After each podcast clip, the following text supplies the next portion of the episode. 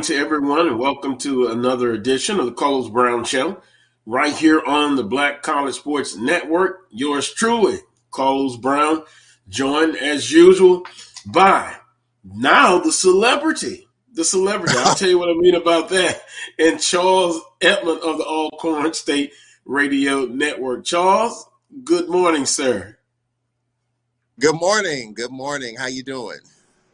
I, am doing fine, and I say it's celebrity now, but you've always been a celebrity for those of us in the Southwestern Athletic Conference. But watching a, a Alcorn State and Texas A&M and the NIT, they did a, a, a, a feature of you, and you didn't know, I'm sure, but uh, about three or four minutes, my cell phone was just blowing up, and everybody was saying, "There's your buddy, Charles Edmond." But uh, uh, it was nice to see you on there. All the kudos that you deserve, sir. It's warranted. Wow. It's warranted. Well, I, I, but uh, go ahead, sir. Yeah, I'm sorry. I, I, I, definitely didn't know that was coming. Um, you know, typically with a TV game, you just talk to the TV crew and and just kind of give folks a spill in terms of what you know what Braves basketball is all about. And, and um, actually the play-by-play guy looked me up on Twitter. He said "Tall Man Radio," so obviously he got that. And it just, uh, you know, we just had a conversation, just you know, from one media guy to another.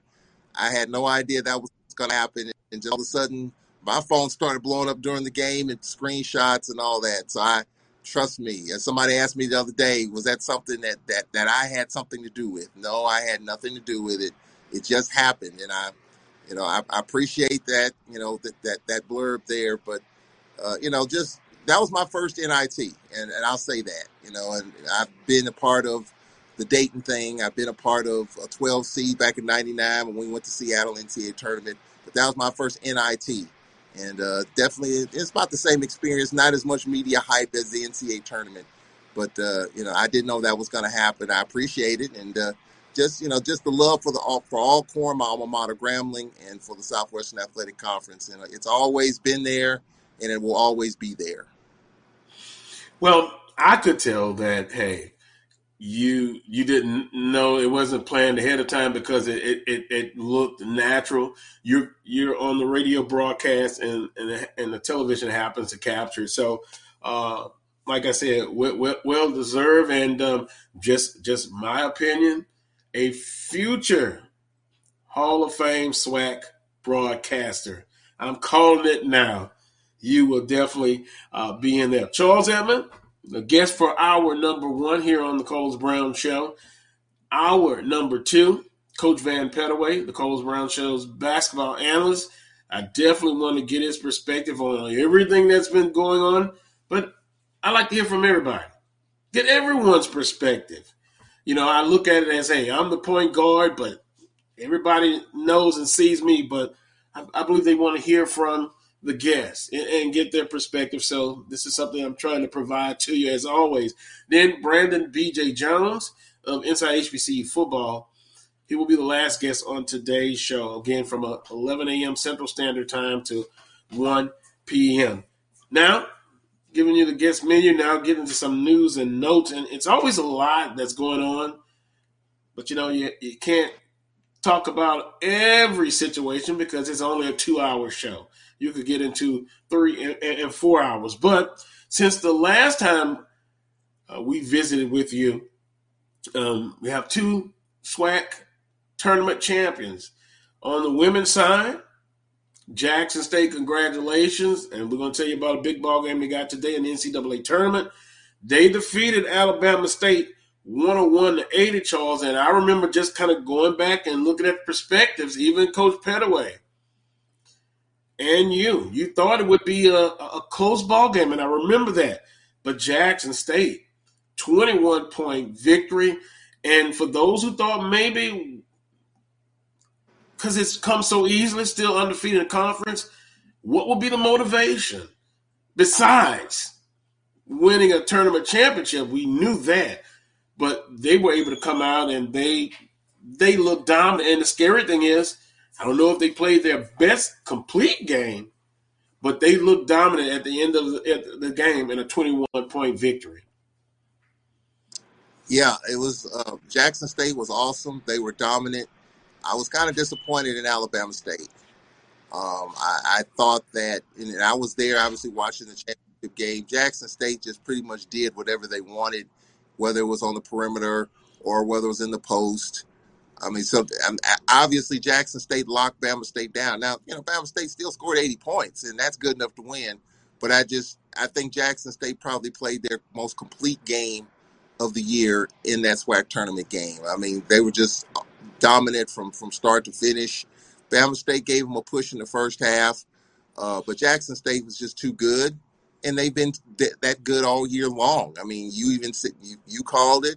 I thought it'd be a much closer game, but it just shows you how Jackson State, how dominant they were throughout the course of conference. Yeah, they got a little bit testy and tested down the stretch, but they passed those tests. They go 21 and 0, 18 and 0 in conference. They sweep the tournament. They win the SWAC tournament, and I think by virtue of that 21 and 0, that's why they they got a pretty decent seed in the NCAA tournament. And uh, you know, short two hour trip to Baton Rouge, and I think it'll be a good game today at four o'clock. Yeah, Charles, I was trying to get a closer look at the practice. They practice at Baton Rouge Community College, but um, I don't know. I could not even get, could not sniff close to Baton Rouge Community College um, as far as seeing their their practice. But but I but I but I definitely understand. But um, yeah, just a, a consistent, dominant team, and as we talked about in weeks past, they were able to um, get their opponent's best shot, especially in the second half of, of the conference uh, regular season. So you know it, it, it's it's tough at times when you're a dominant team.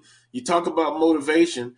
Two, you know you're going to get everybody's shot, but when you're the better team, motivation shouldn't be something that you have to do a lot of. Coach Reed has done a great job. She she talked about in uh, yesterday in the press conference about a model that she used to build this uh, program in, in, in, in year four. She's done a great job, and you got to give credit where credit is due. So we're going to talk a little bit later about a huge matchup. Yeah, 13 seed against uh, LSU, Kim Mulkey, Coach Mulkey, and JSU. The memory of the tournament last year, going against Baylor, losing 101 to 52. Jackson State feels they're a better team, and, and you're kind of looking at social media and, and talking to uh, fans from all over the country. They they they really believe this JSU women's team with the experience last year, and after losing, uh, Coach Reed and staff say, "Look, we need to do this." They've got the post players, Misha Williams. They got the outside shooting. Said all that to say this: they believe that they have an excellent shot. And guess what? I'm pulling for Jackson State women. Support the SWAC institutions, but I will say this: LSU on their home court, Mulkey, it is going to be a tough, tough assignment. LSU and Jackson State, NCAA tournament action coming up at uh, 4 p.m. Central Standard Time. I believe that game, Charles, correct me if I'm wrong, it's going to be on uh, ESPNU, if I'm not mistaken, or one of the ESPN affiliates. So, with that being said, congratulations to JSU's women back to back. And some will say it could be back to back to back, but don't want to get ahead of ourselves. But congratulations. Now, on the men's side, and you had a first hand look at it, and we also talked about that ball game being a pretty close ball game when it was all said and done. And you know, predictions were some said Texas Southern, some at Alcorn State. Let me give you the final score: 87 to 62. TSU pulls away in the second half. And Charles, I said last week, and I'm going to repeat myself. Although disappointing not winning a, a, a, tournament championship, guess what? I said last week the season was still a success because no one, prognosticators, no one, me included, maybe you thought Alcorn State had a, had a, a chance. No, Charles says no. But to win a regular season championship, I'll say it again, their season was still successful. albeit it ended with a tournament loss, and then we're gonna talk a little bit about the NIT uh, ball game. But uh, Coach Bussie, well, I, am gonna tell you, a lot of respect for him, and, and that Alcorn State team took on his personality, and then X's and O's, he's outstanding as well. Uh, 87 to 62. Reflect back on on the tournament championship uh, last uh, Saturday. Well, I mean, this was, you know, first of all, congratulations to Texas Southern. Um, yes, congratulations. You know, it, it's hard to beat a team three times in, in one season. Um, I thought the tougher team won last week, and Landon. But you know, I was fortunate enough to be in the film session with our team four hours before tip off, and they went over all the scenarios. They went over the two games during the regular season. They looked at the Texas Southern Grambling game, and Landon. One of the final things he said in the film session was, "The tougher team, the grimier team, is going to win the game." And Texas Southern, you could just tell they were long and athletic. They had nine blocks. Um, they they were the tougher team, especially in the post. And I thought that was that was huge uh, we got off to another shaky start, you know, and that's, you know, we really didn't come out of the gates flying in, in any of the games in the tournament. And then Texas Southern started knocking down shots. Some of the 50 50 balls, those loose balls, the coaches call it 50 50 balls on the floor. You got to get your share of those. We didn't. And Texas Southern just just started dominating in the post. And that's where it was won. It was won inside out. Uh, the nine blocks, a lot of them in the post. They really guarded us on the perimeter. Um, so you know, Texas Southern just you can just see the confidence building, even in the first half when they built the nine or ten point lead, and in the second half they just pulled away and we just completely ran out of gas. Uh, and I just think that you know it was just a bad day to have a bad day. In Texas Southern, they were coming for us. You know, they we beat them twice during the regular year, and so I, I thought the tougher team won. And Landon Bussie talked about it. You know, even though he said this was a successful year. He's proud of his team. But in talking with coach after every game, you can look in his eyes and tell he's going to reflect back on that loss, and he's going his team's going to be in the weight room come Monday because we got to get tougher, we got to get bigger. Uh, we lost our two centers that played their final game, but Texas Southern was the better team. They were the grimier team. They were better in the post, and we just couldn't. We didn't have answers. We gave up our season high in terms of points during conference. We had our biggest deficit that we had during the course of the conference play. Our biggest deficit of the whole conference season was 14 points. And that was against Grambling uh, like a month and change ago. So we hadn't been in that position, you know, basically for the last month of the season. We were just playing just that well. But it caught up with us. It, it, you know, the, the, the post, the griminess caught up with us. And, um, you know, congratulations to Texas Southern and uh, Braves, you know, job well done. But Landon Bussie says we're going to be back in this position next year and we're going to the big dance next year. He's he's claiming it. He's saying it. You know, I can tell you he's right now. He's probably playing the games back in his mind, and he's ready to get back, back to work to get his team back there next year and to get to the NCAA tournament. Well, congratulations to Texas Southern back to back, and you know you can say Johnny Jones also a tremendous job, and, and you know, and I was sitting back thinking about this and we often talk about basketballs about matchups. You said something. It's hard to beat a team three times in the season, although we saw it with Grambling State and Southern University. I guess still a sore spot there. But you look at a team like Texas Southern, can we call them the tournament team? Because Texas Southern lost to Southern. They got swept. But when it's tournament time, it just seems like Coach Jones knows how to push the right button. He elevates his teams, and, and they've done a tremendous job. Uh, Texas Southern uh, would go on in the NCAA tournament with a play-in game, and then with Kansas, we'll get a little bit more into that as well. But both both teams they did did very well. Tournament champion in the regular season. As I stated, Coach Coach Bussie, just the, the, the toughness and uh, you know you can see his demeanor on on the on the court. Uh, just just a competitor, truly a competitor.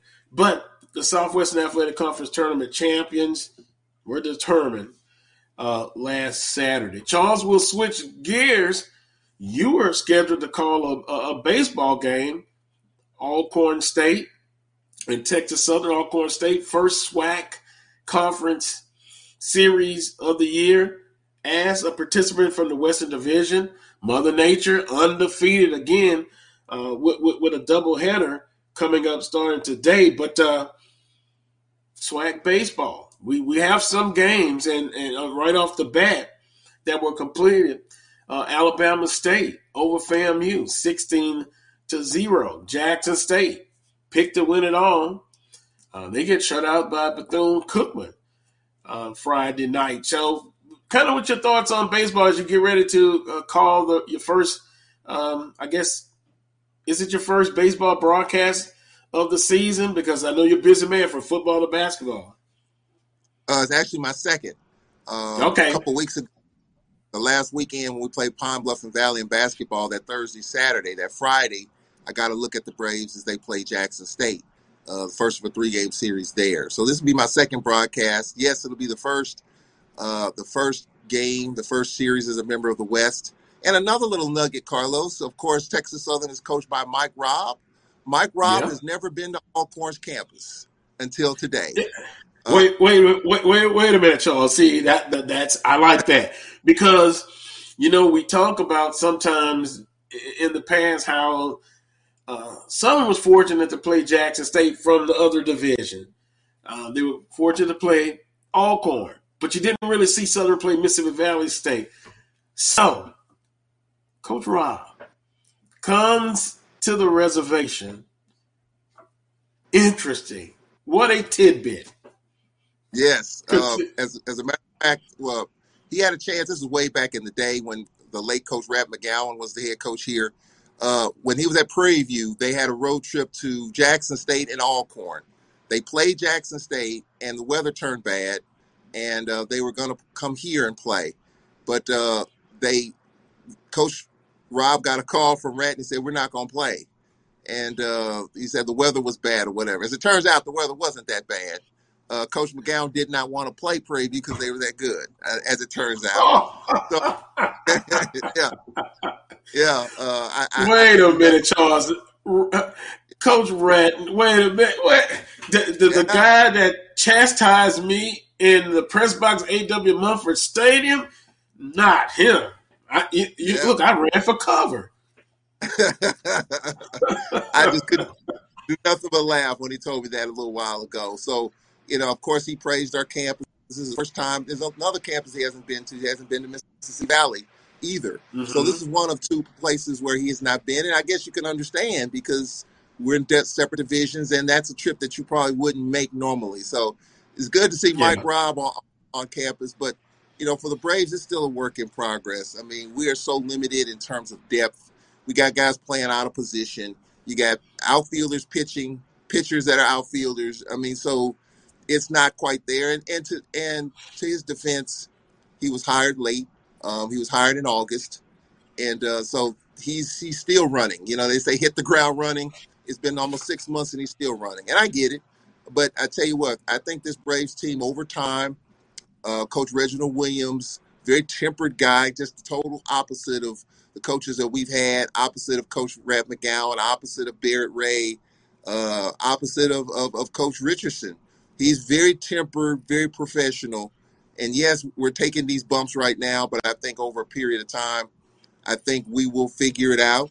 And you know, for Texas Southern, you know, they don't know a whole lot about us, and vice versa. So that uncertainty could give it an advantage to the to the home team. So I'm looking forward to seeing how this Braves team comes out. Hey, it's division play. This is what it's about. Uh, we don't have any midweek games. We only had one this season. That was against Ole Miss, and we had that a couple of Wednesdays ago. So it's nothing but conference and division games the rest of the way. So I think it's a plenty of time for this Braves team to kind of figure things out.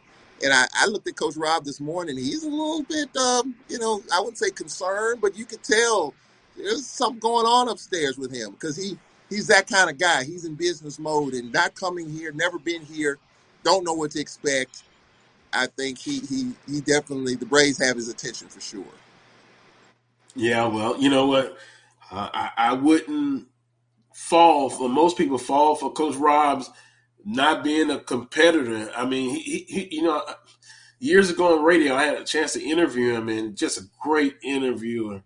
Um, he in a great interview, but he's a guy who reminds me of kind of a, a of a guy that you maybe is a deacon in your local church, you know.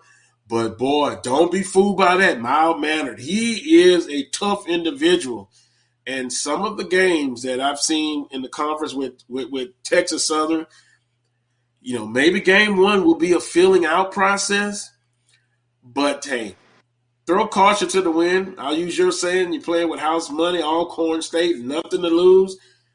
I'm sure prognosticators have Texas Southern winning it. Hey, but go out and have some fun, have some baseball, uh, improve. And, and, for Alcorn, to me, uh, Charles, from outside looking in, every chance you get to play on the diamond, you just want to improve and get better. You know, I wouldn't look at the, the wins and loss records. I know you probably can't believe I'm saying this, but I do have a heart, and, and for Alcorn, you know, hey, just just just try to get better. That will be be the goal, and then year two, year three, again, uh, look at improvement. And speaking of baseball, well, well, first of all, let me go back. Jackson State and Bethune Cookman. Now, Jack State predicted to to win the Eastern Division. Got a chance to see them early in the Andre Dawson Baseball Classic. I don't know. It is it that Jackson State this year's baseball team uh, kind of trying to find themselves somewhat. Do you agree with that, or am I way off base with that one? Yeah, I, I watched. Like I said, I watched them one time. Of course, when they played Alcorn a couple of Fridays ago, and yes, I mean, if if you look at that roster, there are a lot of new faces. There are a lot of new pieces, and I think Omar Johnson is still trying to figure it out. I, I absolutely agree with you on that. It, you know, you you look at that roster and you look at the guys that you expect. They're not there. Uh, they played out their eligibility, so he's in a retooling process. And I, I think pitching wise, I think they could be okay. But in terms of hitting the baseball, clearly, I think there's a lot of work to be done there. And hey, I mean, with Jackson State, what's going on right now? I mean, what Omar Johnson has done, you know, last year going 24 and 0 and getting to the SWAC championship game and not getting it done the last couple of innings against Southern University. I, you know, you hope that's not a carryover. I don't think so. I just think they have a retool roster that hasn't figured it out yet. I think they will. Um, I mean, clearly, you don't want to estimate, underestimate Bethune Cookman or Florida A&M either. And I've just reading stuff on social media that Bethune Cookman baseball might be the real deal. Well, you know, a lot of underestimation mm-hmm. there, and if that's the case, that's going to be a it's going to be a tough deal with Bama State, Bethune, FAMU, Jackson State. So I, I do think this year they have a retool roster. You know, they've lost some tough games. They've lost. They've had some pretty bad losses too in non-conference. Typically, they they kind of eke out a few in non-conference, but it's been tough for Omar Johnson, and uh, I, I think that they'll figure it out eventually. But right now, it's it's tough sledding in Jackson. And you know, it's an interesting point when you mentioned about non-conference. Uh, Bethune Cookman in a three-game weekend series against LSU, uh, they were respectable. Uh, looking at Southern University, three and thirteen, a, a very tough non-conference schedule, and and Coach Crenshaw talks about you know the difficulties they had with that tough tough non-conference schedule, but it can be beneficiary, and I think Bethune Cookman may be in the same. Um, situation. You know, you play a tough non-conference schedule, it gains you experience, but also it prepares you for conference play. So I, I think this this SWAC baseball race in both divisions going to be uh, very interesting. And, and, speaking of interesting, um, the guy who built Southern's baseball program into a powerhouse is now going to get um, baseball fieldhouse dedicated in his name. Coach Roger Cador at 1 p.m. March 26th, the school announced Thursday. The ceremony will take place before Southern's 3 p.m. game against Grambling State. And I will just say this now. I, I always felt it was a, a, a, a, congratulations one to to Roger Cador because he's still alive to be able to uh, get all of these accolades and and situations that you know, hey, he'll get a chance to be a part of it. Then you got Grambling State University coming in at 3 p.m. You know, great, great uh, way to dedicate the field house and then play against your arch rival, who now really, when you listen to Grambling State fans, they are the masters now of Southern in their in their mind, Charles. And they're going to come in ready to take on baseball. But you know what? It's going to be a great one. And I hope Southern University comes out and just takes them out to the woodshed for the whole three game series. Charles, you can tell now, Grambling State now has kind of got on my nerves. They're, they're family. Charles, you're still okay with me, okay? Grambling alone. But uh, yeah. boy, they they they they're braggadocious now because they're they're taking care of business against Southern, as they put it. But anyway, great honor for Coach Roger Cador. You know, I had the uh, the honor and the pleasure, I think, in Coach Cador's last year, to get a tour of that facility of the field house. He he gave me a tour of it, and so I was very fortunate to be there for that. And, and he, you know, he was telling me about his book that came out around the same time. So you know, I'm glad this was done. It's and I congratulate Southern for making it happen it was going to happen eventually. I mean, you you knew his name was going to be on something out there, and I could just remember way back when just the frustration of Coach Cador trying to get that facility, trying to get the upgrades. Just you know, I mean, he, he was very professional about it, but he was frustrated that you know you're trying to keep up with the LSU's of the world and other schools that that don't have those things, and you know, for all the work that he done, for all the championships that he brought to Southern in baseball, and for all the money he brought in, and he talked about fundraising for Southern and all the other stuff that it should have been done a while ago. I mean, better late than never. Uh, I'm glad this is happening. I hate I'm gonna miss that because I would love to be there just just to just to see the tears flowing because I'm sure it's probably gonna be emotional for him. 25 championships. Uh, you know, it's it's something special. I'm glad Southern is doing it, and I'm glad this is happening for Coach Cador and for Southern University. Couldn't happen to a, a, a better guy, better baseball coach, and and uh, if, if, you look at the article and what I'm about to say, it, it, it's a known fact, and not to put it in a way where um, I'm trying to to downplay the need of the facility, but it, it, was needed. You know, um, for those of us, Charles, you know, you're aware of this as well. When uh, you come to a baseball game, you will see players, you know, changing in the FG Clark Activity Center, walking out, some out of their vehicles. And so now that facility, they're able to, you know, have team meetings, you know, to dress and all of that. And, and, and so it, it, it, it's great. And for Coach Cador, the only thing I kidded Coach Cador about, and, and he, you know, he was a very crafty person in, in a good way. I, I like for him to kick up dirt and argue more with the umpire, but you know, that just wasn't his demeanor. But now, when he did lose it, it was worth the price of admission. A six foot four, six foot five guy, gentle giant, always thinking from a cerebral standpoint, and then to just go after the, the, the, the umpire. And I think I saw him get tossed once, maybe twice, the time that, that I've been out there. But um, it, it had to be a great reason. And he once told me that a lot of times you go out and argue a call, not necessarily you're going to get that call changed, but you're setting it up for the next call to, to go your way. And so, hey, Coach Cador, congratulations. And you know, he Charles, he's a celebrity now. I, I, may have to go through his agent to try to get him on the show. but uh, well, well, well deserved, uh, Coach I, I will, I will Say, uh, in in terms of him getting that facility, you know, you have to have friends at high. My, my late mother used to say, "It's it's always good to have friends at high places as well as low places." And we mm-hmm. knew, you know this, I knew this that Coach Cador had great relationships with the politicians in the state of Louisiana. You saw him taking yeah. pictures with the governor and the legislature. He would walk the halls of of, Baton, of the Baton Rouge Capitol. In order to make that happen, you, you have to have great relationships. And for so many years, he did. And it, it took a little longer than expected. That facility should have been up many, many years prior to when it was built.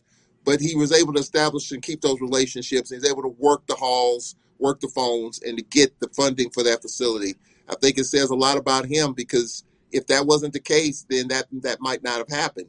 So I, I think Roger Cador, the baseball coach, but Roger Cador, the ambassador, and Roger Cador, a part-time politician, to be able to get the funding needed to get that facility. And I, I think you know that's the underrated part about him. A lot of people might not know.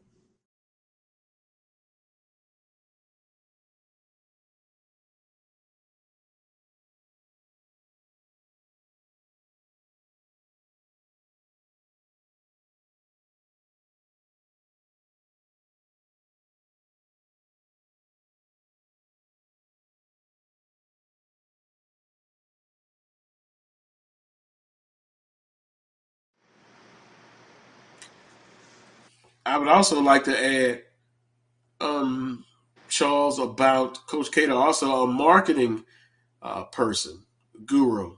He's able to get all of that done. And, you know, hey, you talked about the politician part. Yeah, shaking hands, you know, kissing the babies all over the Baton Rouge and metropolitan area. So, hey, that that's something you can learn about. A lot of times you have to be able to go out and establish relationships and that was something he was able to do. Speaking of relationships, let's give some love out to um, everyone who's watching. First and foremost, if you're in the Central Standard Time, good morning. If you're watching from the Eastern Standard Time, good afternoon. Johnny Johnson watching. Chuck Hunt from Monroe, Louisiana. I, I told you that story. I finally made it to Monroe. Um, unfortunately, not uh, uh, on a uh, a, a, vacation type of trip, but it, it, it was a, a, another situation. Also, uh, Michael Cavalier is watching Theo Quest. Good morning. Michael Cavalier says, Good morning, Carlos and Charles. And Willard B. Sims is watching. Good good morning and good afternoon. Again, if you're in the Eastern Standard Time. Charles, going to take a time out. We've kind of went over some SWAC news and notes. Once again, congratulations to uh, Texas Southern on the men's side, 2022 SWAC tournament champions. Also, Jackson State, uh, 2022 women's tournament champions. Talked a little bit about Southern University uh, baseball. They opened up SWAC play. The weather was undefeated in their case. They have a doubleheader. They start at the University of Arkansas uh, Pine Bluff. Coach Roger Cador gets the field house name after him. It'll be official in the ceremony at 1 p.m. March 26th. When we come back, we'll discuss, and, and I want to see when Alcorn. You notice when I think about Southern, I always think about Alcorn. I wonder why. But spring practice has opened up for Southern University and uh, FAMU and, and University of Arkansas Pine Bluff. Uh, we'll talk about that. And then also, Charles you talked about Coach Ivory, now named as men's basketball coach at, at Mississippi Valley State, and then also Mo Williams, since the last time we talked, of course, named JSU's new coach. So we have that to talk about. And then with Coach Pettaway coming up, Charles, if you play March Madness in the tournament bracket, I'm going to tell you right now, I've put myself on a self imposed three year ban.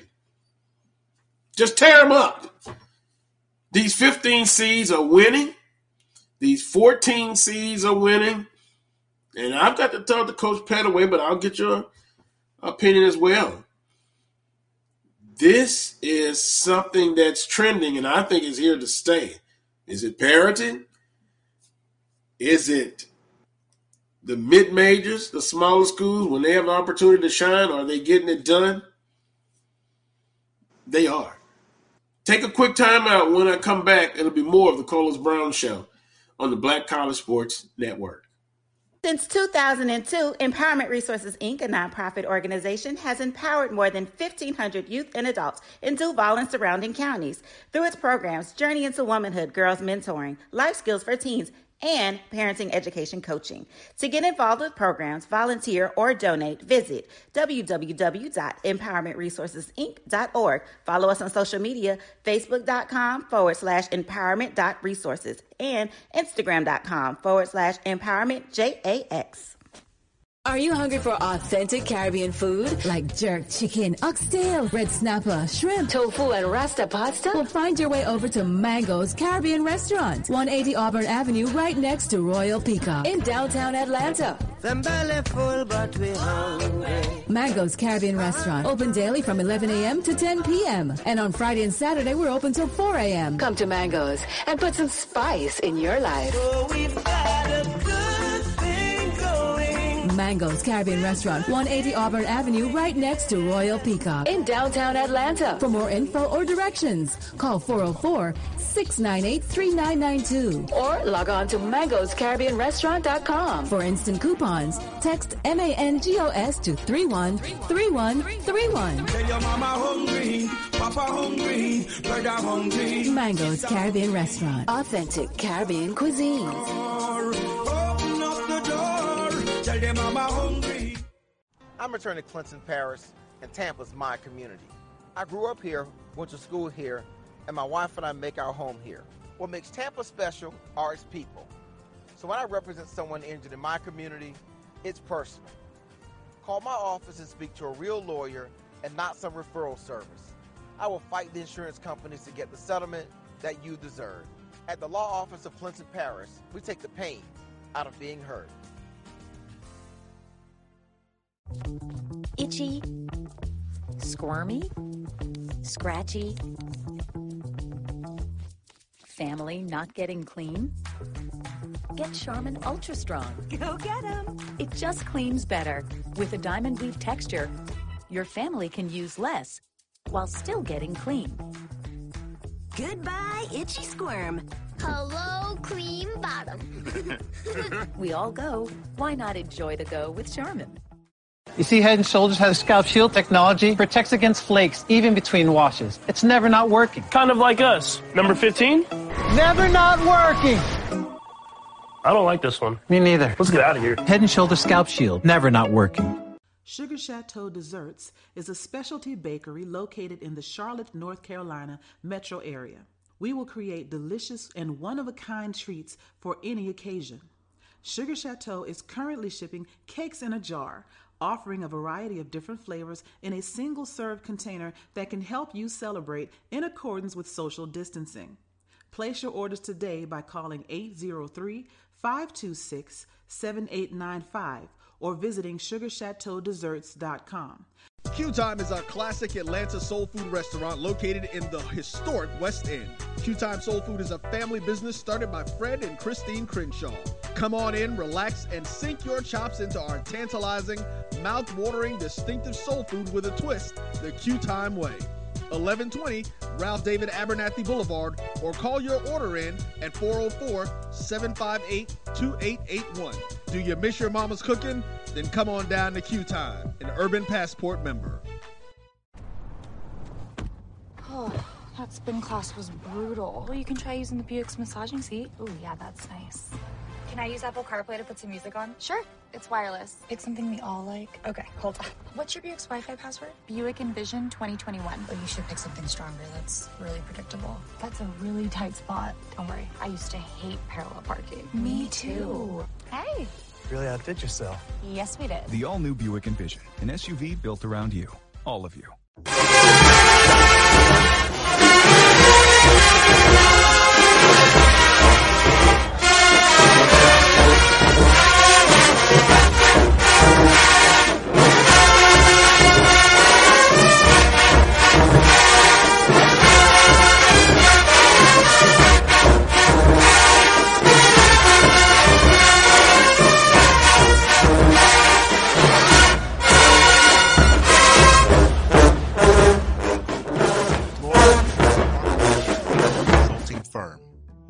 Businesses communicate.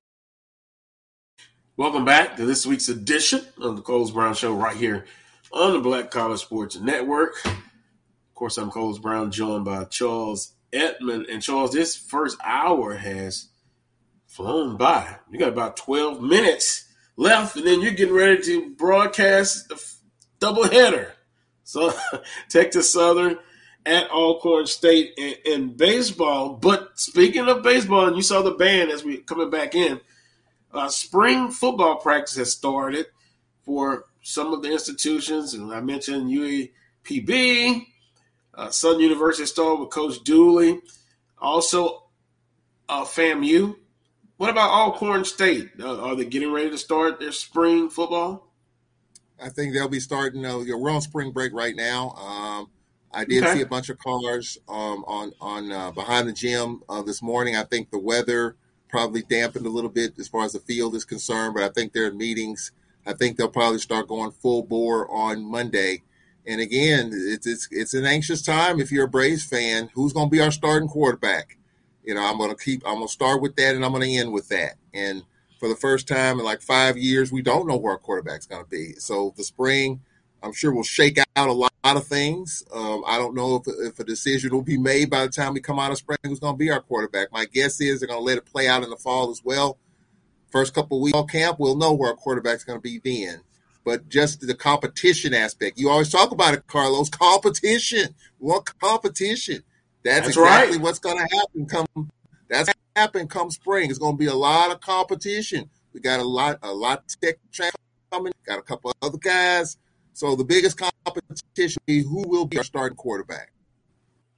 But you know, chosen, I think you can look across the board, not in all cases, but some programs are going to have to figure out the same thing. Now, with Coach Dooley, his first spring with Southern University, of course, the new head football coach, um, there's a quarterback derby. Now, Coach Dooley, according to some of his comments locally, he doesn't really want it. He, he it, it, it's about competition, right? BeSean McCray, a JUCO All American, is on campus already. Took the first snaps in spring. Now, take out that what you want, but basically, Coach Dooley, if I paraphrase it, he wants it it mean quarterback to be chosen by the end of the spring. You know, if if it goes into fall camp, I don't think he wants that. So he calls it like it's an interview every spring practice. They'll be out there today as well. And you know, Ladarius Skelton, we've had conversations about him over his career at Southern University. He's gone now. And he played for the past three and a half years. Then Bubba McDaniel uh, started some games last year. What will he do? He'll have an opportunity, competition, as you stated. Then Harold Blood played locally at Destrehan, 27 to 5 as a starter. Great record. He'll get an opportunity to showcase what he can do. Now, you're going from a run oriented offense where you sprinkled in some passes to now a pass heavy, but let's not be mistaken. If you look at what Coach Dooley's done at Prairie View, Arkansas Pine Bluff, and Grambling, albeit you put on his resume, he's pass heavy, he's offensive coordinator, but those teams have been very balanced. And don't forget that. I think you'll see that again. But uh, Harold Blood, BeSean McCray, Bubba McDaniels. Coach Dooley wants an answer with open competition by the end of spring practice. So going into fall camp, that person will know who they are, and they're going to have to lead this football team. You find that interesting, Charles? I do because there's not a lot of time in the spring to figure it out. Uh, spring practice is what it is. It's spring practice. I mean, I'm sure teams will go heavy and hard, but to me, I, I think the early part of fall camp that's when the rubber meets the road because your season's coming up. To me, that's when you know who, who your guy's going to be, unless you're Felix Harper or Lenorris Footman or Noah Johnson. You already know because you don't know. And I would I would say on the out like you said, the outside looking in, McDaniel has the experience, but then does he have the buy-in from you know with new staff with this new scheme system? So I think that's going to be an interesting dynamic. If I'm gonna guess Carlos from the outside looking in, when the season starts, I'm gonna say McDaniel's not gonna be the starting quarterback. Uh, just you got a you got a new sheriff in town. You got a new coach, new staff what you've seen is that coaches typically go with the guys that they brought in. Now, yeah, there are guys on campus already, but unless you've touched those guys, I, I you know, I thought McDaniel was really impressive. Good arm, big arm. Um, you know, his his movability in the pocket was kind of a concern. With Skelton, he can run all over the place, and you know his throwing uh, accuracy wasn't always there, but he gave you a chance. With McDaniel's, he's got to stand in that pocket, and so I, for me, I don't know if McDaniel's is going to start the season. He might. He might blow everybody away in spring and in the spring, and Coach Dooley will say that's our guy. But knowing the way this thing works, I'm gonna say McDaniel's probably won't start. He might be the number two, maybe the number three.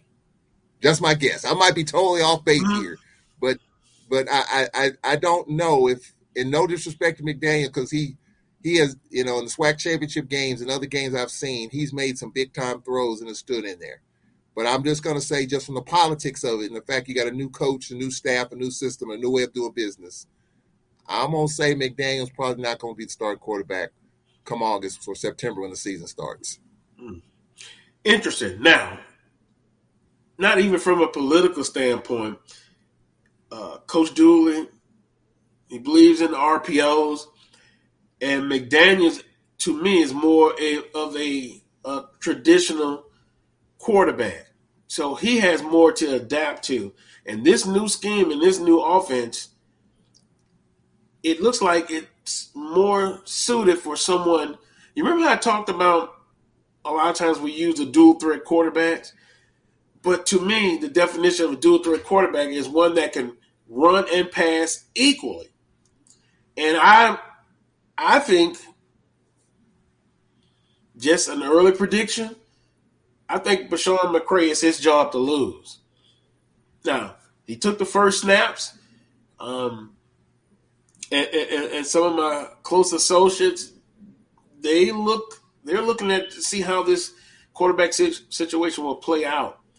But you've got to be able to do both. You got to be able to make plays. You got to be able to use your, your athletic ability. Also, you got to be accurate in throwing. And with Coach Dooley, who's also the offensive coordinator, he has a special interest in that.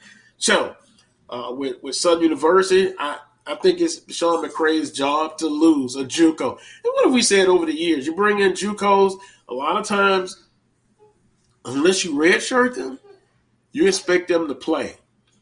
And I think the new system fits more of BeSean McCray and Harold Blood better than Bubba McDaniels. But guess what? I could be wrong. He may come out in the spring. They're into what day three. He may blow everybody out out of the water. We we shall see. But Southern University offensive lineman, three starters back. Uh, Coach Dooley talked about still looking to find some more defensive linemen to add to the program. Defensive backs, linebackers. They already got two.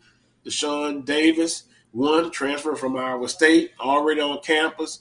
Then you have some that will be coming on, you know, after this spring semester. So in in, in both cases, Alcorn trying to establish a, a quarterback. The spring will help them to do that. Coach Dooley is using the spring as, hey, I want to have somebody in place when we head into uh, fall camp. But the days of 30 days, Charles, are gone. Remember those debates we have about spring practice? Now it's 15 days. To your point, someone will say, wait a minute, you can't get much done. And, then also, Coach Dooley talks about a lot of times the spring is used for the physical part of the game. He's using this from a mental standpoint to get players ready. So it's basically now, Charles, an all year uh, program, football, and, and many of the sports. When the season's over, there's a lot of work to be done, and there's no time to take off. It's a year round situation. So it, it, it's going to be, uh, the spring is going to be important. And then as we go into the fall and the summer and the fall, it's a lot of excitement about the football season in 2022, Charles. Yeah, I mean, especially for the first year coaches. You know, Coach Dooley and his staff. I thought his staff was terrific. A lot of Southern flavor there. So the comfortability of it from the fans is going to be there. But those players still trying to figure out what Coach Dooley expects in that staff. So that's going to be the case. It's going to be the case at at other schools as well. At Alabama State, it, it, it's going to be there. At Grambling with Hue Jackson, it's going to be there because these play until you hit the field, you really don't know the rhythm of how it's going to go. You can talk about it in meetings all you want, but until you get out there on the field, and Grambling's already started their spring, obviously. Uh, so No, I, I, I forgot. to I forgot to talk about Grambling. I'm sorry. Excuse me, Charles. Grambling yeah, and so started. There, there's a lot of there's a lot of anxiety with first year coaches because until you get on, until you get in that rhythm, you just don't know because players are going to buy in, some players that won't, and so you got to account for that as well. That always happens because players to do a certain thing a certain way with the previous staff. Now you got to pivot. That's not easy to do, not, regardless of what sport it is. So I, I think there's going to be some anxious moments around the league. You know, for Jackson State winning the whole thing, for Prairie View, they got a first year coach. Don't know how that's going to go. So I think it's going to be a lot more question marks going into SWAC Football Media Day, which is coming up. A lot of questions going to be asked. A lot of answers are going to be expected. Will they have those answers? We'll find out during the spring and during the summer. It's going to be interesting. We always talk about when we're in Birmingham SWAC Media Day. Take a take pictures, take a good look. You'll see some coaches back, but then you'll see some coaches that don't be back. Then you'll see some new coaches. As for Coach Dooley, he was at Prairie View. Now he's at Southern. He he just made a short trip in the, in the conference. Uh, Hue Jackson comes in with a lot of fanfare. Oh, a lot of fanfare. Coach Sanders. Got a chance to see him last year, SWAC Media Day. Uh, pretty much, uh, I'm standing there and waiting on you to come, and uh, you're talking. Coach Dooley's outside talking. Coach Sanders passes by, and he reaches back. What's up, brother? And he gives me a fist down. hey, I'm impressed. How you doing, Coach Sanders? And him and, and his bodyguards went on to the elevator and got in there. I mean, one thing though I did say, I'm like, wait a minute, he's not as tall and big as I, I, I thought. You know, when you see when when I previously saw him, it's on television, of course, but his NFL days, and then now he's right by you. Just looked like an average guy, but you know who he was though, and um, they were they were able to accomplish the championship in football. But now they're going to have people after them with the bow and arrows. You know, Coach McNair. He never seems to get pressured. He's always mild mannered. He's always the same, consistent. You know, Willie Simmons fits the part as a uh, big time person name, the way he dresses, his mannerism, the way he comes in the room. Oh, it's going to be exciting, Charles. It's going to be exciting. Quickly, um, basketball, course, Coach Ivory, know, Mississippi Valley State's new men's basketball coach, Mo Williams. And Charles, my quick comments. I have I have to be very careful because, you know, I, I don't want to be labeled as a Jackson State hater. But the Mo Williams situation, and as hot as Jackson State is right now, would you say o- Omar Johnson, established, very good baseball coach, Tomekia Reed just blowing everybody away. She fits the part. Mo Williams, just my personal opinion, the way Jackson State is right now, and I, I know he's from Jackson, they pretty much, I think, could have went out and and got someone even much more well known than Mo Williams. What am I saying? I'm kind of scratching my head on this one. And, and basically why I look at, I understand, played in the NBA, played with LeBron, played with the Cleveland Cavaliers. He fits the part as a, you know, as a big name, celebrity hire. But when I look at his record at Alabama State, that's when I scratch my head. But I could be wrong. He may come out and just blow everybody away. But I think Jackson State could have gone even further and gotten a huge, huge guy with a winning record.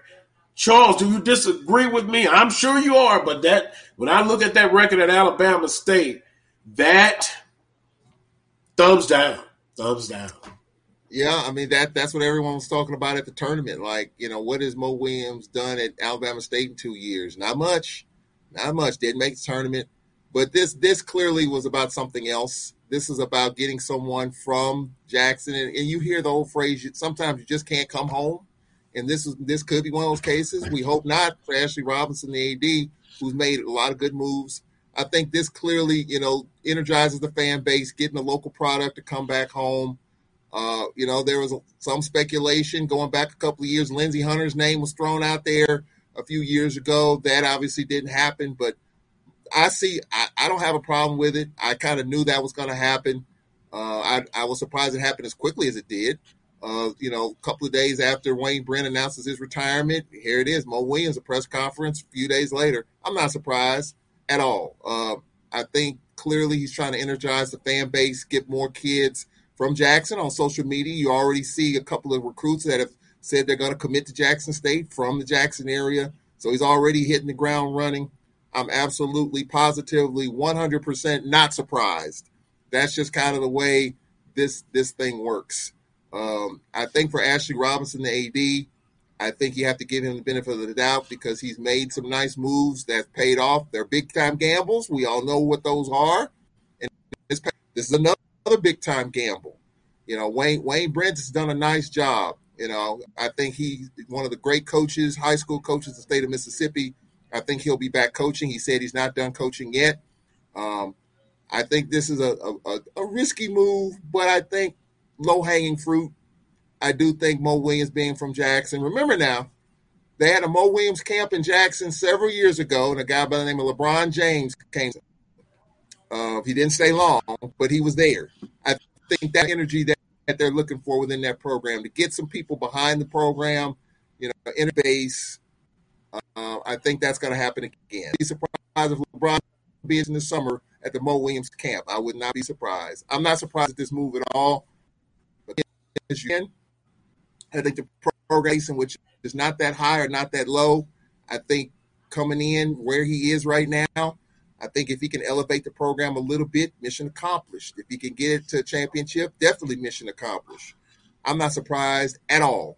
I just see how, how successful.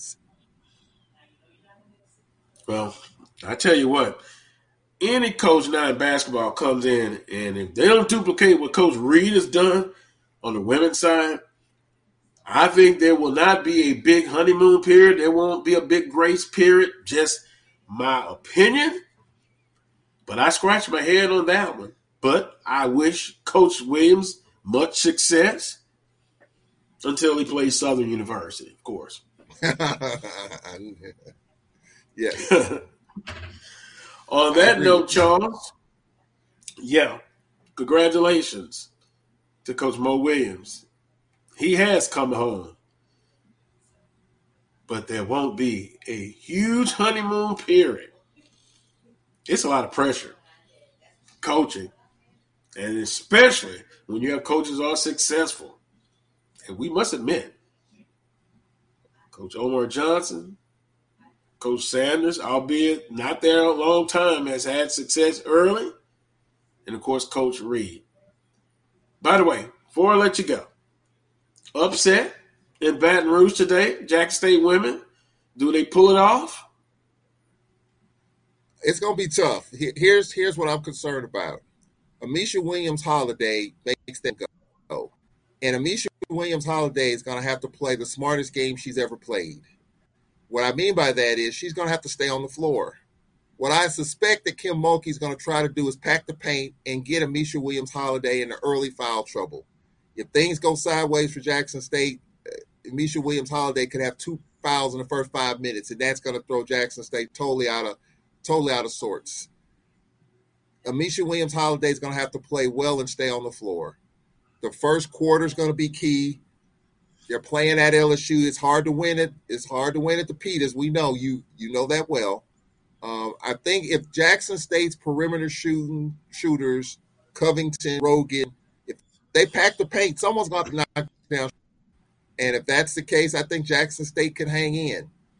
And then if Ameshya Williams Holiday is productive and can stay on the floor, stay out of foul trouble, I think it'll be a problem for LSU. Uh, so I, I can't see an upset here. And and look, Jackson State went twenty what twenty one and zero in conference and tournament. That's the reason why they got the seed that they got. Any other record, they would have been a sixteen going into the play-in. They got a play-in now for the women's seat on the women's side. So I think this was a great matchup for Jackson State, playing two hours from home. I think they have a shot. But Ameshya Williams Holiday has to stay on the floor and has to stay out of foul trouble. If they do that, and if those shooters, Rogan, Covington, and others can knock down shots, I think they can give LSU holy heck. So I can't see an up upset today, but those things have to happen. It starts inside out for Jackson State. I think guard play is going to be really, really the key. LSU is going to apply pressure. And there's one thing about a big, and I know some bigs get their points on miscellaneous putbacks. You know, they they don't have a lot of things maybe designed for them, but one thing that they have to rely on someone getting them the ball. And that's why I think they're going to put a lot of pressure on, on the outside. And I think they're going to say, hey, we're we're going to neutralize Misha Williams. Your guards are going to have to play well, and they're not going to be able to turn the ball over. There's going to be a, a lot of pressure, and they're going to have to withstand that early onslaught. If they're able yeah. to do that, they could they, they they could make a game of it. But Kim Mulkey is vicious. We talked about Coach Bussie and his mentality, and it goes on to their team. And I, I, don't know how much you can get out of remember last year's game with Baylor. How ironic that Jack State has to face Kim Mulkey two years in a row. Last year at, uh, at, at Baylor, this year at LSU. I'm pulling for Jackson State. I want it respectable because in a few minutes, I'm going to talk to Coach Pettaway about parity and in the different C's. But on the women's side, Howard, their women won the play-in game, historic, and then you saw what happened against South Carolina. Those are the things that. There's one thing to be physically dominated, but from a mental standpoint, does that carry on? That's not to say Howard didn't have an outstanding season. They didn't have a historic season. But what is the blueprint to start building on? So you want to see, and, and look, I, you've seen other games between, say, institutions that are maybe of equal value that have have lost by 30 and 40 points. That I don't want to see. And that is a, a, a sub goal for Jackson State. The first goal is to win the game. I understand that. But we've got to. And I, and I don't like to say we all time, but, but schools like HBCUs and the smaller schools, on the women's side, there's a big gap between the upper echelon. There's really no middle on the women's side to me. It's top and the bottom tier. On the men, there's more parity, and there are mid majors. I don't I don't know if you can really say they're mid majors on the women's side. Could be. I could be totally wrong. Close in, close in one minute, Charles. Well, yeah, I, I, was just talking with the Texas Southern bus driver, and he was asking the same question: Why do we have to go to Dayton? Why do we have to play Kansas, one of the top four teams in the country?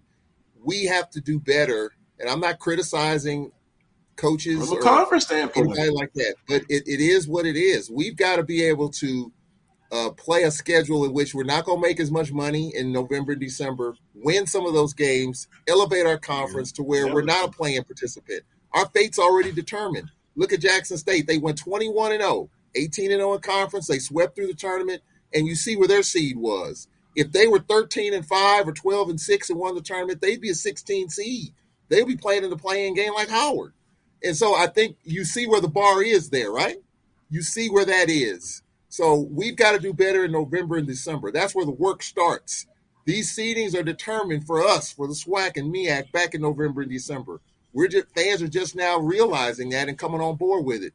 But let's you and I talk about this in November and December. I said, wait till March. We're gonna be belly aching about it. And that's exactly what's happened.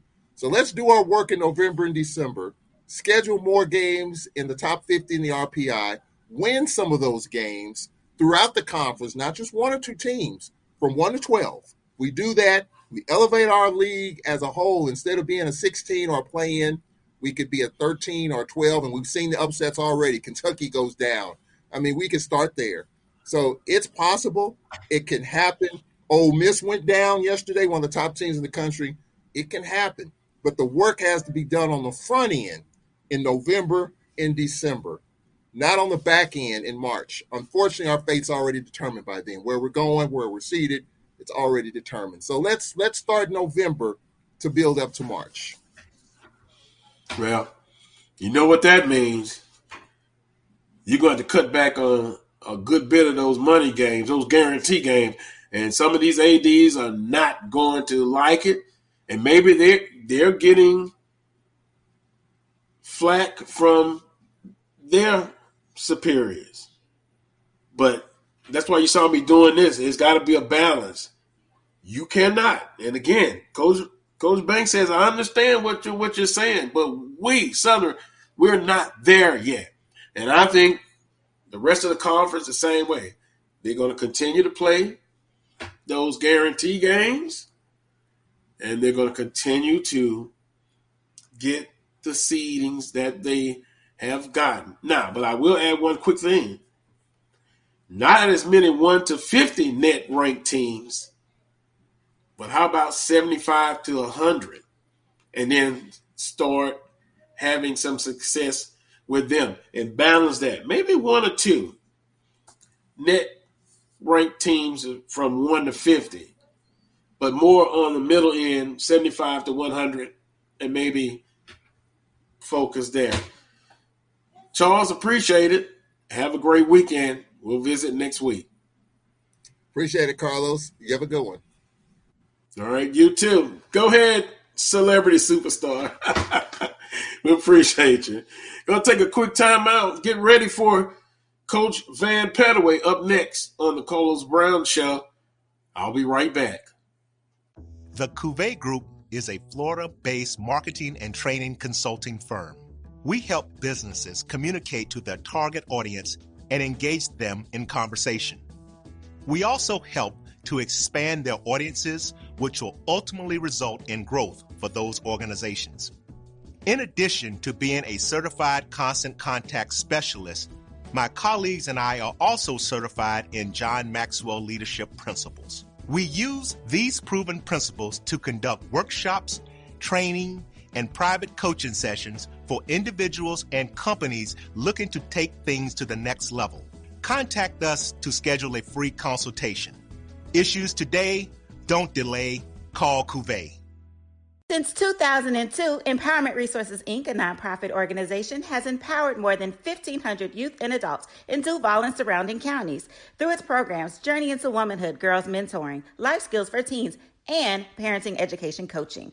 To get involved with programs, volunteer, or donate, visit www.empowermentresourcesinc.org. Follow us on social media, facebook.com forward slash empowerment.resources and instagram.com forward slash empowerment JAX. Are you hungry for authentic Caribbean food? Like jerk chicken, oxtail, red snapper, shrimp, tofu, and rasta pasta? Well, find your way over to Mango's Caribbean Restaurant, 180 Auburn Avenue, right next to Royal Peacock in downtown Atlanta. Them belly full, but we hungry. Mango's Caribbean Restaurant, open daily from 11 a.m. to 10 p.m. And on Friday and Saturday, we're open till 4 a.m. Come to Mango's and put some spice in your life. Oh, going. Mango's Caribbean Restaurant, 180 Auburn Avenue, right next to Royal Peacock in downtown Atlanta. For more info or directions, call 404 698 3992 or log on to mangoscaribbeanrestaurant.com. For instant coupons, text MANGOS to 313131. Tell your mama hungry, papa hungry, brother hungry. Mango's Caribbean Restaurant. Authentic Caribbean cuisines. Open up the door, mama hungry. I'm returning to Clinton Paris, and Tampa's my community. I grew up here, went to school here, and my wife and I make our home here. What makes Tampa special are its people. So when I represent someone injured in my community, it's personal. Call my office and speak to a real lawyer and not some referral service. I will fight the insurance companies to get the settlement that you deserve. At the law office of Clinton Paris, we take the pain out of being hurt. Itchy, squirmy, scratchy, family not getting clean? Get Charmin Ultra Strong. Go get them. It just cleans better. With a diamond weave texture, your family can use less while still getting clean. Goodbye, itchy squirm. Hello, cream bottom.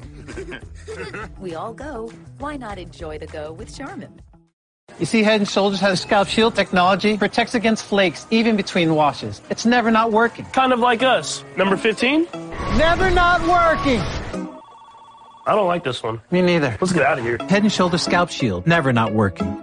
Sugar Chateau Desserts is a specialty bakery located in the Charlotte, North Carolina metro area. We will create delicious and one of a kind treats for any occasion. Sugar Chateau is currently shipping cakes in a jar, offering a variety of different flavors in a single serve container that can help you celebrate in accordance with social distancing. Place your orders today by calling 803 526 7895 or visiting sugarchateaudesserts.com. Q Time is our classic Atlanta soul food restaurant located in the historic West End. Q Time Soul Food is a family business started by Fred and Christine Crenshaw. Come on in, relax, and sink your chops into our tantalizing, mouth-watering, distinctive soul food with a twist, the Q Time way. 1120 Ralph David Abernathy Boulevard, or call your order in at 404 758 2881. Do you miss your mama's cooking? Then come on down to Q Time, an Urban Passport member.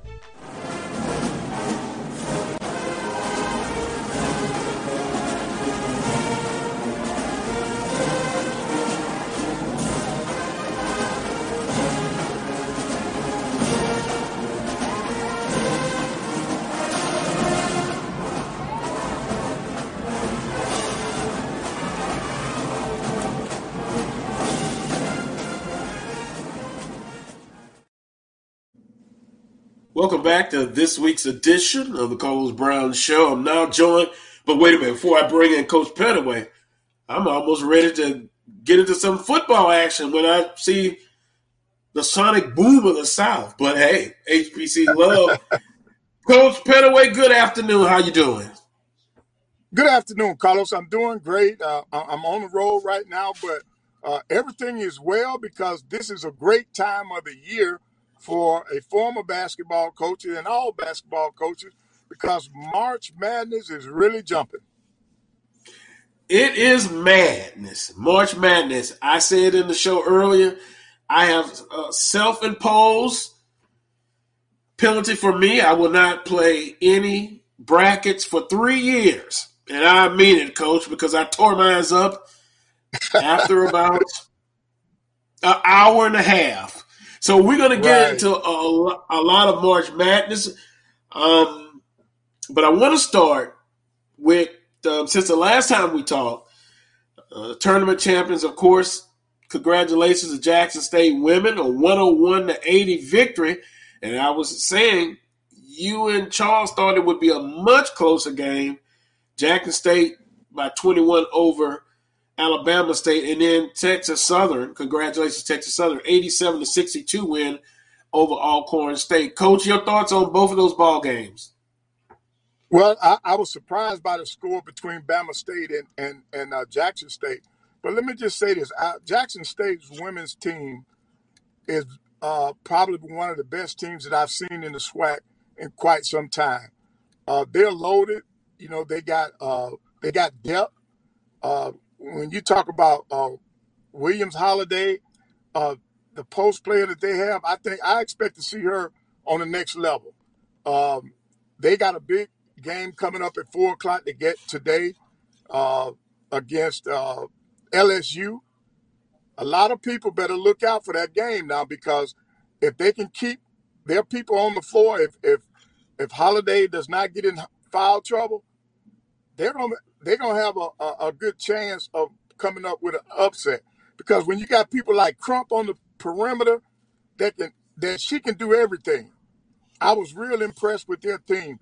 The one thing that I thought Alabama State should have done when when they went to their high-low game where they were throwing the ball in from the perimeter, personally, I didn't feel like there was enough pressure on the passer Hmm. to make those perfect passes in there. Alabama State never did pressure the passes. Now today, LSU is going to try to take that away. I think part of their game plan will be to try to neutralize Jackson State's inside game. They're probably going to make them try to beat them from the perimeter. But you know what? Jackson State will still have a chance because they got Crump. I think she's one of the best all around players in our league. And I was real impressed with our women's basketball play in that tournament. I was impressed with the tournament overall. And then when you go to the men's side, I thought Texas Southern, I told you all last week, well, I don't know if you can hear me because we kept having tech I kept having technical problems. I don't think it was on your end. I think it was at, at the arena, at Bartow Arena, because uh, even during the games, our signal would drop. But I thought Texas Southern would win that game because they were playing better than Alcorn down the stretch. And that's why I predicted that they would win the game. But no, I did not see them winning by the margin that they won by. But I was still happy with what they did. Uh, then you get Alcorn going to the NIT, Southern winning the play-in game. I'm real proud of both teams that represented the SWAC on the men's side, even though Texas Southern now is at home and and so is Alcorn. They both lost.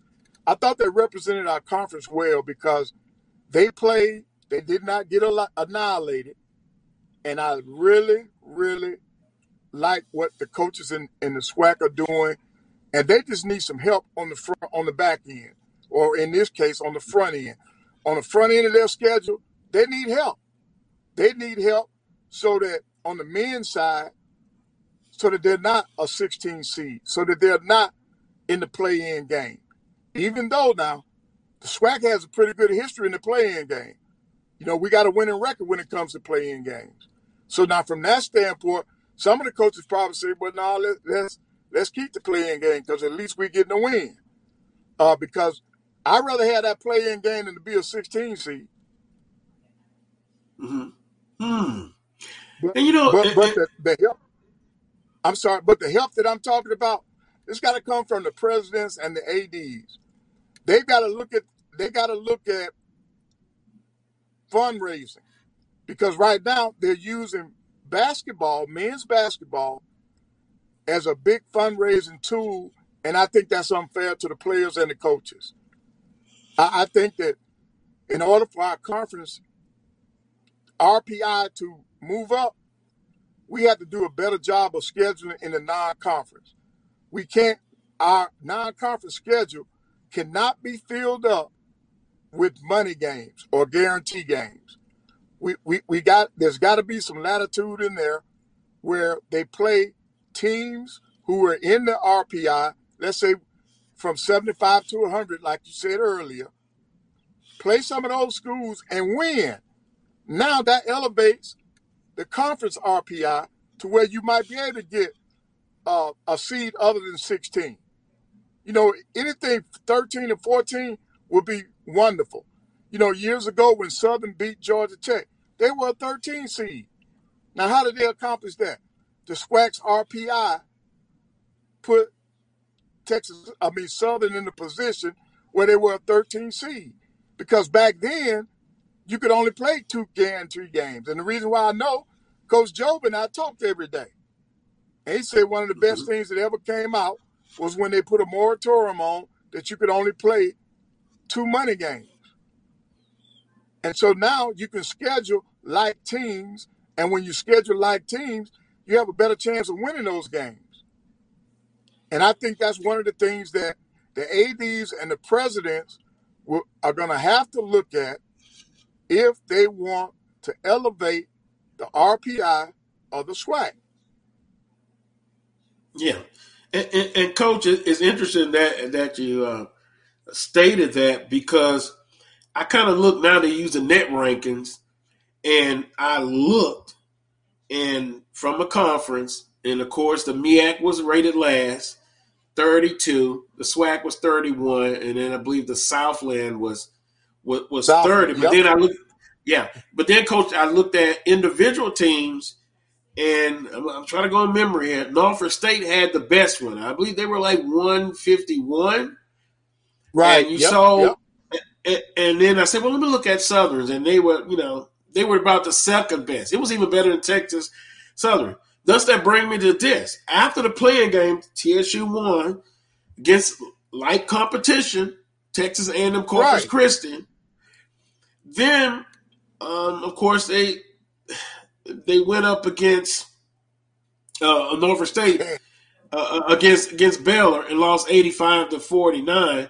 And then, of course, uh, Texas Southern, who has had a history of winning those type of games in in, in the in regular season, they lost eighty three to fifty six. So I kind of made a note. I was like, once again, we got to talk about the blueprint for HBCUs, MEAC, and SWAC SWAC champions to get a better seed. And you kind of just went over that.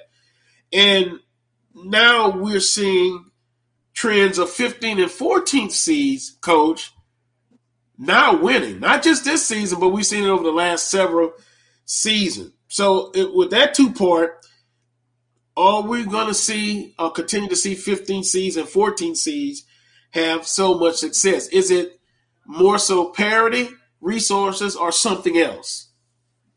I think it's a combination of all of them, Carlos.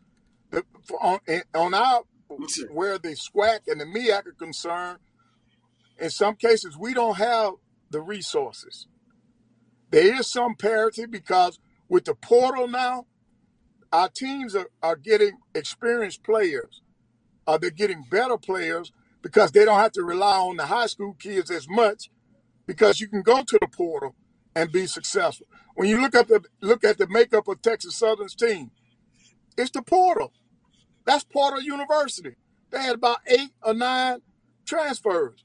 So th- that's the wave of the future. And when you're using the portal, you're getting experienced players. And experience on the basketball court means a lot. Uh, you don't have 17 and 18, a bunch of 17 and 18 year olds going up against 22 and 23 year olds if you have to rely on the fresh, the high school players.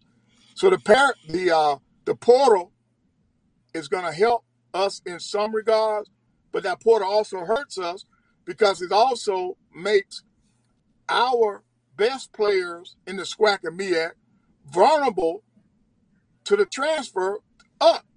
You know, they're looking. Some of them are being contacted because they the coaches see that they play so well and they can help their programs, and they're coming after these kids, some of the best players in the SWAC, to play at their programs.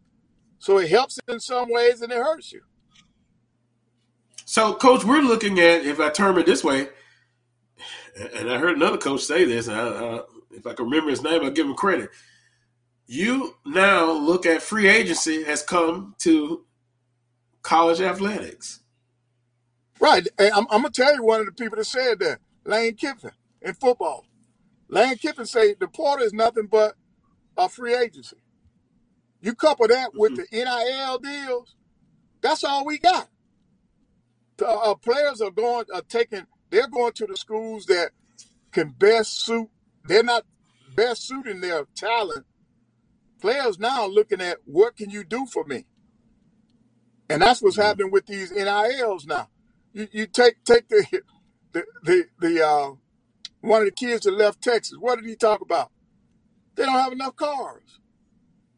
They only had three cars, and now where where he transferred to Nebraska, and now he's saying that uh, a school like Nebraska has 17 starters that have vehicles, and he left a, a school like Texas now. When it comes to football, got all the money in the world, and their NIL deals are not better than what they're offering at Nebraska. That's concerning. That's going to tear up athletics. And and and as the big boys get richer, that's going to hurt the HBCUs. Yeah. I, I'm afraid the genie has been let out of the bottle. Pandora's box has been open. And I understand, you know, hey, years ago we talked about the student athletes. Well, you know, they get a free college education, they get some perks, but they're making what millions and millions of dollars right. for for the universities now that we have the NILs and uh, and you you have the transfer portal. Things are just different now, and and, and I've stated we we meaning HBCUs got to be very careful. You really do. But if you dot your I's and cross your T's, I'm sure you're going to be all right. But you know, from an ethical standpoint, I think you go and you're already starting to see it. You're going to see some some some some crooked stuff going on. Right, right, right. And then uh, and, then another thing that we got to as as administrators in the SWAC and the MEAC, our vision cannot be the exact same as the major conferences. When it comes to our vision, when it comes to the hiring and the firing of our coaches, our coaches don't have, in some cases, they don't have the resources that they really need to be successful.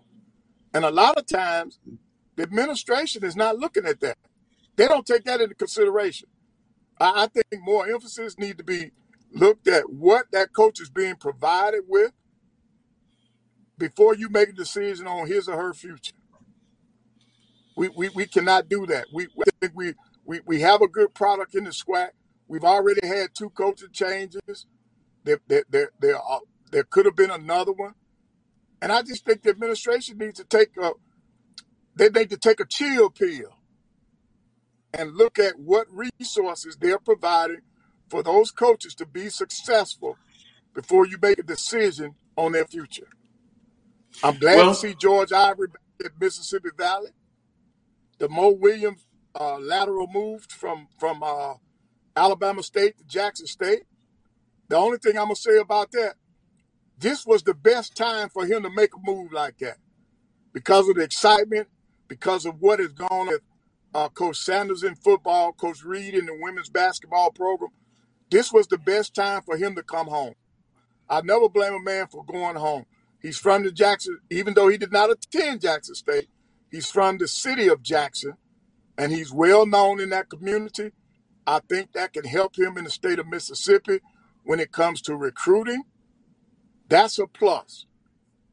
And the only thing that I could take away from this is that going home, this was the best opportunity and the best time. A lot of times, timing is better than anything else. Because if you mm. look at record wise, no, he did not do anything in Alabama State that would have other schools coming after him. But having the opportunity to go home, this was the best in terms of timing. This was the right time for that move. That is very interesting, Coach Pettaway, because I stated, and it, it's for the record, I did a head scratcher. And you know why? I said that because, and I congratulate him for coming home, but that record, that's what stood Right. out to Yeah. me. And um, so that that is very interesting. And uh, Right. let's see if you agree with me.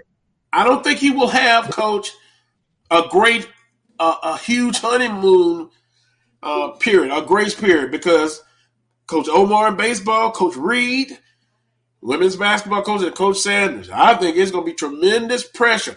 Am I wrong, Coach? I don't think he will have a four or five year grace period if he doesn't win. No, I agree with you. I don't think right now with the climate at Jackson State, they're not going to wait. They're they're No. looking for instant gratification. They're looking for instant gratification, and it's because of the success of the other coaches. So they're going to expect him. But I do say this: I think at the same time, they're going to also do whatever they can to make sure that he's got what he he has what he needs to be successful. The resources. Yeah, the Right, resources. correct, correct. Right. So I, I'm hoping that he puts together a good staff. Uh, they hit the ground running, get him some more recruits in there. Uh, and by the way, I, I thought Coach Brent was doing a great job. Brent was doing a great job there. I, his teams every year were the top two or three in the conference in defense. He built that program on defense, and man, that was his signature.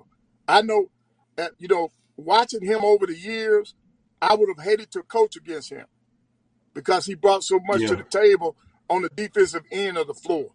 And and we've got some great coaches in in the squad, and some of them are being recognized, just like at your place, uh, Sean Woods being recognized for District Coach of the Year. That's a great honor that a lot of people don't even know about. The NABC coaches and schools, they picked him as the as doing the best coaching job in their district, and that's a great honor. I'm proud for coach. I'm I'm happy for Coach Woods. He deserves it. You know, he, he had a a, a, a bad uh, run in the in the conference tournament. I know that's disappointing to the Southern to the Jaguar fan, but you look at his overall work, what he's done since he's been there. Mhm. He has a winning record. In this this season, he led the conference. He was number one in the SWAC longer than any other school. He just didn't And finish that way. coach, and, and coach, I think that's what's most disappointing. And after I had a chance to sit back, you know, because you're you're emotional, and yeah, you lose to Grambling State three times, but then after you sit back, I had a talk with my best friend in the world, and we both agreed he deserves another chance. And you kind of brought it up. It, it, it was circulating that you know a decision was going to be made about the future of Coach Sean Wood. Guess what? When I didn't hear anything after about 24 hours, I texted you, and you didn't hear anything. So Coach Sean Woods is back at Southern University. Now, unless we tomorrow we hear something different, I'm com- confident in saying uh, he'll be back. Now, and I did say, and let's see if you agree with this, Coach. And Coach, is it's all right if you disagree with me. Now, I think I would put in place some benchmarks that need to be hit for for next season. Is, is that fair or unfair? That's just my Well, opinion. I, I let me tell you what. I don't think there's a benchmark in the world that's fair right now because of COVID. Because of COVID, How about a you may not championship? right. No, no, no. I, I don't think any. I don't think I would never accept anything like that. You got to win a championship Mm-hmm. to keep your job. No, that, that that's too much. That that's too much in my opinion. But if you look at his overall body of work, Mm-hmm. he he deserves to continue to be the coach at, at, at Southern University. And, and if anybody was going to be disappointed, it was me. We offered them a bid. I've been working my butt off to help the SWAC and the MEAC put teams in postseason play. I Okay. gave, we offered, we gave Southern University a bid. I talked to Coach Woods and I talked to AD Scott and told them that if we were, I was representing the CIT and we were extending a bid to them and we never heard from them and we had to scramble at the last minute. That's the first inkling that I found out. That's how I found out something was wrong. I said, now Mhm. why wouldn't they? They don't have to pay any money now. The the the, the uh, all your expenses are taken care of by the tournament, by the committee. So it's just an opportunity for your team to be in postseason play and, rep- and continue to represent your university. And I thought it was a win-win for the Southern University and the SWAC.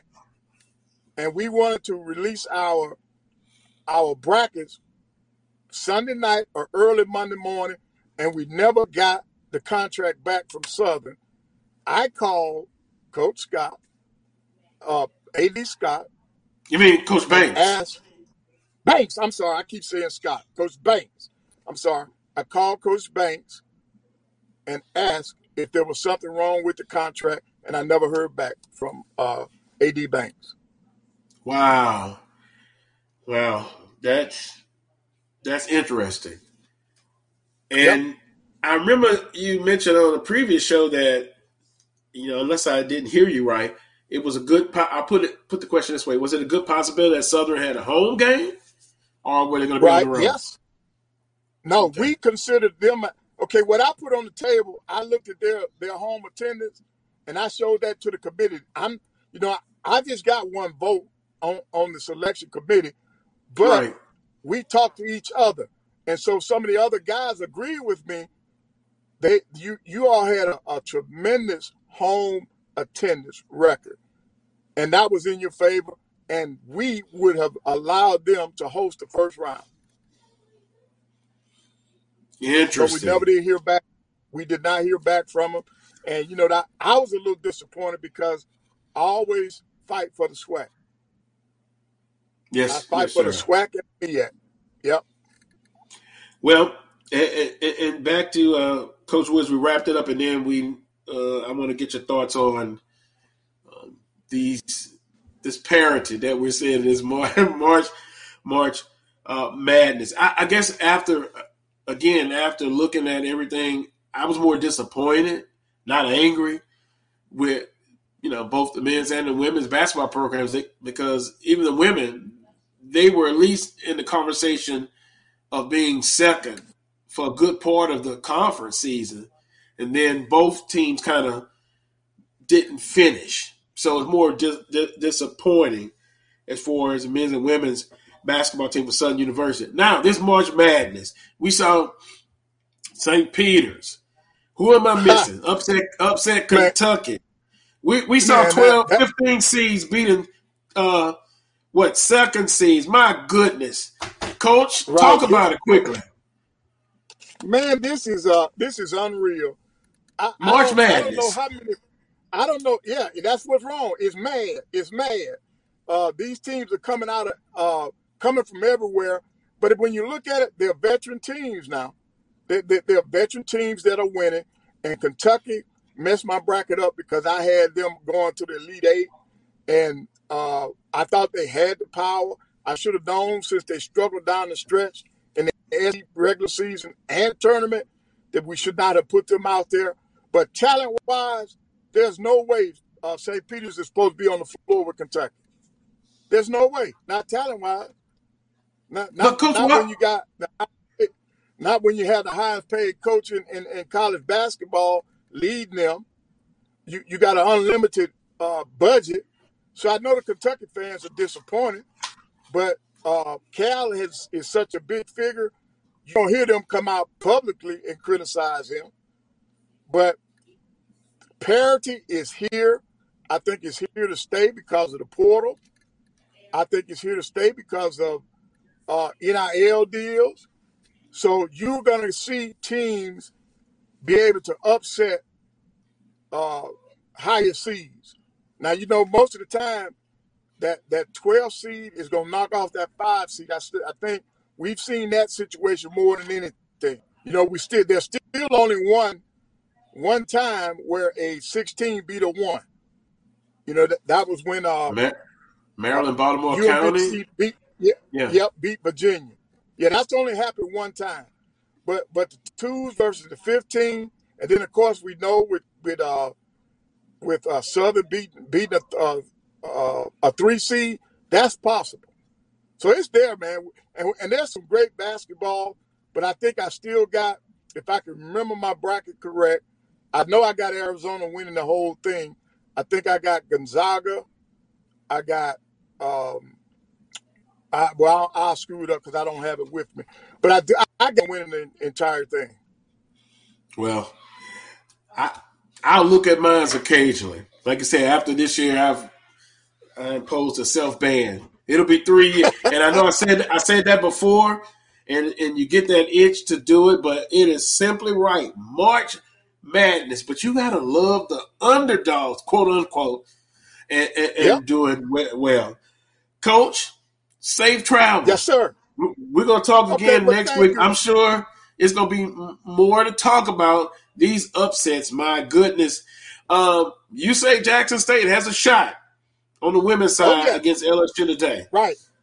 And Carlos, real quick, real quick, I want to thank I, I I think the SWAC stepped up when they built their own floor.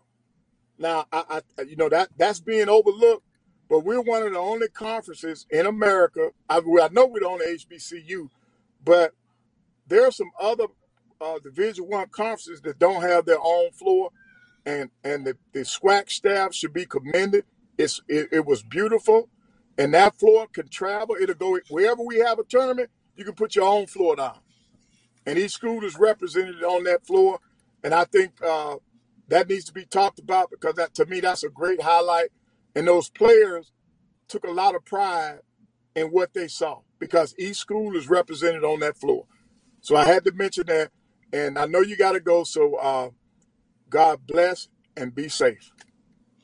Be safe and coach, don't tear that bracket up. Don't tear it up because I'm about to tear mine up. Have a great one, coach. All right. All right. All right. Alright, gonna take a quick time out. When I come back, I I, I, went over, but uh, I just love talking with Coach Pettaway. But I love talking with Brandon B.J. Jones after this quick time out. Let's see if I can get him on to uh, close out this week's edition of the Carlos Brown Show right here on the Black College Sports Network. Oh, that spin class was brutal. You can try using the Buick's massaging seat. Oh, yeah, that's nice. Can I use Apple CarPlay to put some music on? Sure, it's wireless. Pick something we all like. Okay, hold on. What's your Buick's Wi-Fi password? Buick Envision 2021. Oh, you should pick something stronger. That's really predictable. That's a really tight spot. Don't worry, I used to hate parallel parking. Me too. Hey. Really outdid yourself. Yes, we did. The all new Buick Envision, an SUV built around you. All of you. The Cuvée Group is a Florida based marketing and training consulting firm. We help businesses communicate to their target audience and engage them in conversation. We also help to expand their audiences, which will ultimately result in growth for those organizations. In addition to being a certified constant contact specialist, my colleagues and I are also certified in John Maxwell Leadership Principles. We use these proven principles to conduct workshops, training, and private coaching sessions for individuals and companies looking to take things to the next level. Contact us to schedule a free consultation.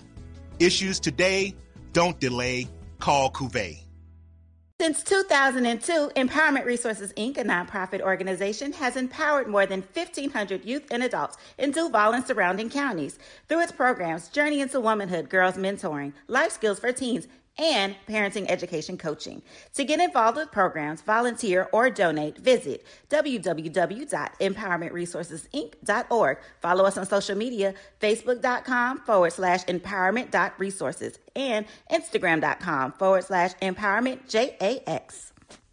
Are you hungry for authentic Caribbean food like jerk chicken, oxtail, red snapper, shrimp, tofu, and rasta pasta? Well, find your way over to Mango's Caribbean Restaurant, 180 Auburn Avenue, right next to Royal Peacock in downtown Atlanta. Them belly full, but we hungry. Mango's Caribbean Restaurant, open daily from 11 a.m. to 10 p.m. And on Friday and Saturday, we're open till 4 a.m. Come to Mango's and put some spice in your life. Oh,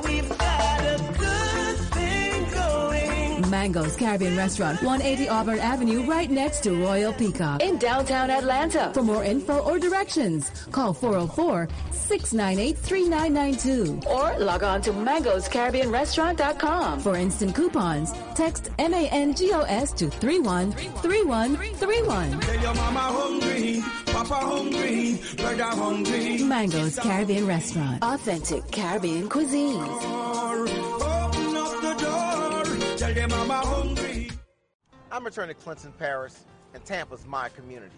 I grew up here, went to school here, and my wife and I make our home here.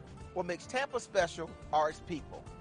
So when I represent someone injured in my community, it's personal.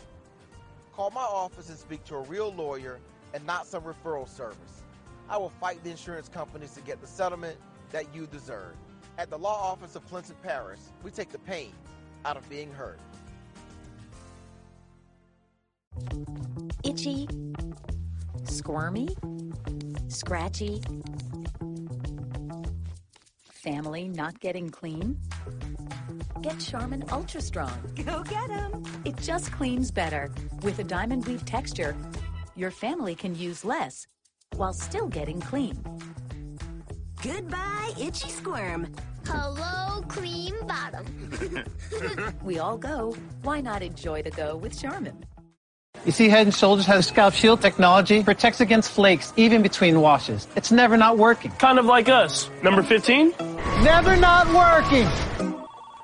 I don't like this one. Me neither. Let's get out of here. Head and Shoulders Scalp Shield, never not working. Sugar Chateau.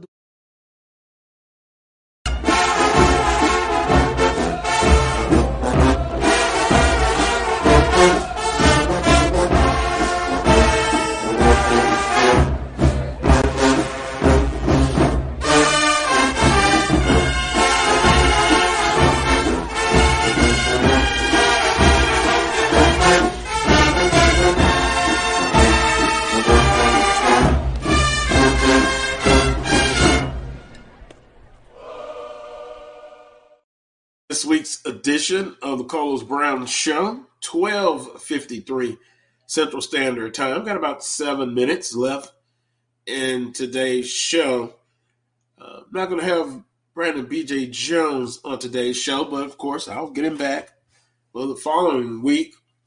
Uh, kind of recapping the show, this week's edition of the Carlos Brown Show. I want to thank first and foremost Charles Edmond joined me in hour number one. He was guest Coach Vann Pettaway. I just finished talking with Coach Pettaway. Uh, we were talking March Madness, SWAC basketball, NCAA uh, basketball, and of course, uh, Brandon BJ Jones for TSU. On the men's side, their season is over, but they're the SWAC tournament champions 2022. Uh, they won the play-in game against Texas A&M Corpus Christi, and then this past Thursday, uh, they lost to number one seed Kansas 88 to 56. And then Norfolk State, who, as I mentioned earlier, the net rankings, they had the best individual net rankings of HBCU basketball teams. Um, they dropped the 85 to 49 decision to the defending champions, Baylor. So uh, you pull for our HBCUs, of course, no matter what sport, the competition. But there are some things that have to happen to kind of get better. I've often talked with plenty of guests about having um, this conference as a goal, whether it's uh, basketball, baseball, even football, to get more participants. In basketball and baseball, uh, talked about it with Coach Pettaway, who happened to agree with me that uh, as a conference, you got to get better, got to get that net ranking up. And the big question now, the big hindrance is that basically our schools are playing so many guarantee games, and guarantee games are against, or you can call them money games. There are games against teams and that, as far as the net ranking APR, they're ranked pretty high, and, and you to get the most money, those have to come against games against teams that are in the net rankings one to fifty. They're going to pay the most. But you're now at the crossroads. I believe, this is my opinion, you're going to have to limit those type of games. And to me, you're going to have to start playing more teams in the net rankings of 70, let's say 75 to 100, and then having some success. It won't happen overnight. You'll have some exceptions, but that's what's hurting HBCU teams that have individual outstanding seasons. For example, a couple years ago, Texas Southern went out and they defeated Michigan State in a non-conference game, and I believe Kansas State. But because the conference ranking is low, and, and I looked at the net rankings this year, the MEAC was dead last. They were 32, number 32 of conferences rankings. But for Texas Southern to get out of the play-in game, they basically had to go undefeated in conference.